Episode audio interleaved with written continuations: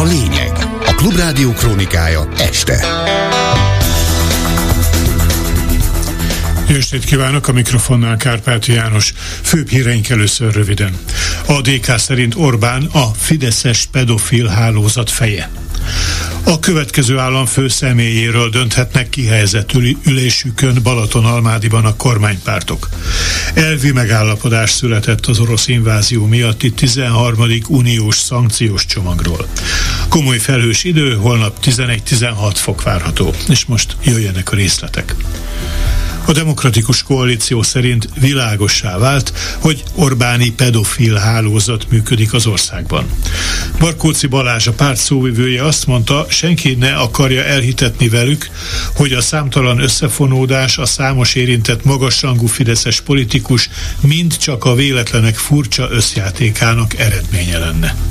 Ennyi véletlen ugyanis a világon nincs, ezek az Orbáni pedofil hálózat működésének a bizonyítékai. A demokratikus koalíció szerint az Orbán rendszer a legmagasabb szinten fedezi, mosdatja, menti fel és tünteti ki a fideszes pedofilokat. Így történt ez a Sándor palotában, így történt ez az igazságügyi minisztériumban, és így történt ez a fideszes fővárosi vezetésben is, ahogy valószínűleg az állami igazgatás minden szintjén. Ez azt jelenti, hogy ma az Orbán rendszer és az általa működtetett Orbáni pedofil hálózat jelenti a legnagyobb veszélyt a gyerekekre. Ahhoz, hogy megvédjük a gyerekeket, ezt a rendszer kell leváltanunk, méghozzá a pedofil hálózat fejével, Orbán Viktorral együtt.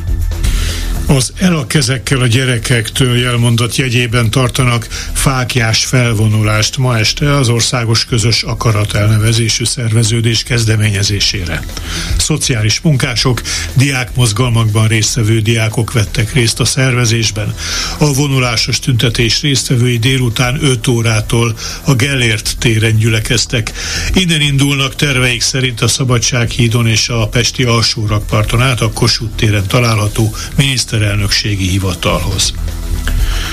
A fidesz KDNP ma és holnap Balaton-Almádiban tart kihelyezett frakcióülést.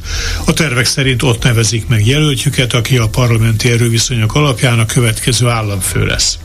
A népszava úgy értesült, a miniszterelnök még nem tett le arról, hogy meggyőzze Kövér Lászlót, vállalja el. Ha ez nem sikerül, akkor Navracsis Tibort vagy Varga Mihályt terjesztené a frakciószövetség elé. Elvi megállapodást kötöttek az Európai Unió tanácsában az orosz invázió miatti 13. szankciós csomagról, jelentette be a testület soros belga elnöksége. A tagállami kormányok képviselőiből álló intézménynek egyhangulag kell döntenie a szankciókról. A megállapodás egyelőre nagyköveti szinten született, és az intézkedés csomagot hivatalosan Oroszország Ukrajna elleni támadásának e hét szombati második évfordulójára fogadhatják el írásbeli eljárással. A Politico amerikai portál tudomása szerint az intézkedésekkel mint két, 200 új névvel bővíthetik a szankcióval sújtottak listáját. Az ukrán hadsereg tagadja, hogy elvesztette volna az ellenőrzést a Dnieper balpartján lévő Krinki település hídfőállása fölött, ahogy azt tegnap Moszkva állította. Dél-Ukrajna védelmi erői továbbra is tartják állásaikat, és jelentős veszteségeket okoznak az ellenségnek, jelentette ki a közösségi médiában az ukrán hadsereg déli parancsnoksága. Vladimir Putyin orosz elnök tegnap azt mondta, hogy orosz ellenőrzés alá került a Krinki település a Dnieper bal partján, a Herson megyében, ahol az ukrán hadsereg hídfőállás kiépítésével próbálkozott. Az unión belül Magyarországon számítanak a legnagyobb arányban orosz győzelemre Ukrajna ellen, a külkapcsolatok Európai Tanácsa elnevezésű elemző műhely felmérése szerint. A megkérdezett magyarok 31%-a mondta azt, hogy Oroszország fog nyerni. Az orosz győzelmet, leszámítva a lengyeleket és a portugálokat mindenhol valószínűbbnek tartották, mint azt, hogy az ukránok kerekedjenek felül. Sokan vélekednek azonban az európai országokban úgy, hogy valamilyen kialkudott megegyezéssel lesz majd vége a háborúnak. A magyarok válaszoltak a legnagyobb arányban 64%-ban igennel arra, hogy az EU-nak rá kellene vennie Ukrajnát a tárgyalásokra. Csak 16%-uk mondta, hogy inkább támogatást kellene nyújtani az elfoglalt területek visszaszerzéséhez. Az integritás hatóság feljelentést tett ismeretlen tettes ellen. Süli János ex-miniszter családjának cége tulajdonában álló Marha telepügyében. A létesítmény több mint 450 millió forint uniós támogatásban részesült, de nem tudta igazolni a források mezőgazdasági felhasználását, írja a Telex. Konkrétan arról van szó, hogy a 2017-ig Süli, majd a fia által tulajdonolt vállalat a Heves megyei szarvasmarhatartó telep felújítására kapott uniós támogatást. Annak ellenére, hogy sem a pályázatot megelőző években, sem azóta nem végzett mezőgazdasági tevékenységet, holott a pályázati felhívás előírta, hogy a cégbevétel legalább felének agrártevékenységből kell származnia. Süli János 2017 és 2022 között volt a Paksi atomerőmű bővítésért felelős tárca nélküli miniszter. 2022-ben pár hónapig ugyanezért felelős államtitkár. 2014 és 17 között pedig Paks polgármestere.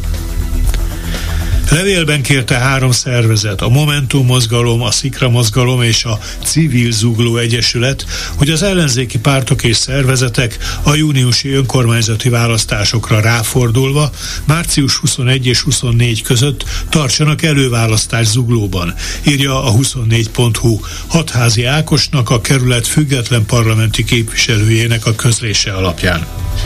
A levél megfogalmazói azt kérik az MSP és a Demokratikus Koalíció vezetőjétől, hogy mi hamarabb nyilatkozzanak arról, támogatják-e az előválasztást. Mint írják, aggodalomra ad okot annak lehetősége, hogy Zuglóban két ellenzéki polgármester jelölt is lehet június 9-én. Szerintük a teljes összefogás csak úgy biztosítható, ha előválasztást rendeznek. Meggyőződésük szerint a demokratikus politikai erők nem tehetik meg azt, hogy konszenzus hiány a választók megkérdezése nélkül átláthatatlan háttéralkukkal próbálják megoldani a jelölt állítást. Az uglót 2019 óta vezető MSZP-s Horváth Csaba mellett már tavaly ősszel bejelentette indulását a polgármesteri székért Rózsa András, a Momentum politikusa. A Horváth Csabát többször is nyíltan kritizáló hatházi Ákos Rózsa polgármester jelöltségét támogatja. Nemzetgazdaságilag kiemelt beruházás lehet a nagy ellenállásba ütköző sóskúti akkumulátorgyár. Derül ki a magyar közlönyből. Vagyis hiába a helyiek tiltakozása, a kormány kiveszi az önkormányzat hatásköréből a döntést, és meg fog épülni az akkumulátor lebontó üzem. Emellett a Gödi Samsung gyár is a határértékeket sokszorosan meghaladó mennyiségű mérgező anyagot bocsát ki.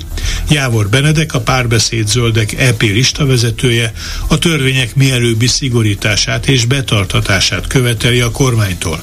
Azt mondta, a magyar hatóságok, ahelyett, hogy szigorúan ellenőriznék a gyárak működését, inkább minden környezetszennyezés felett szemet hunynak.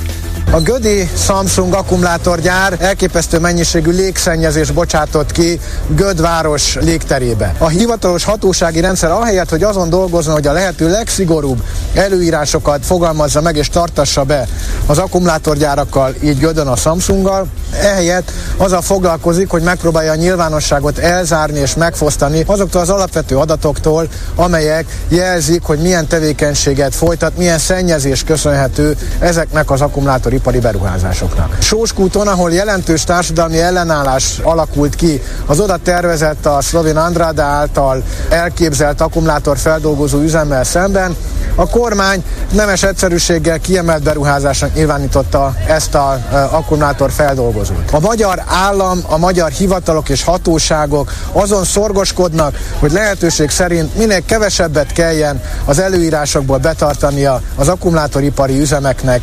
Magyarországon.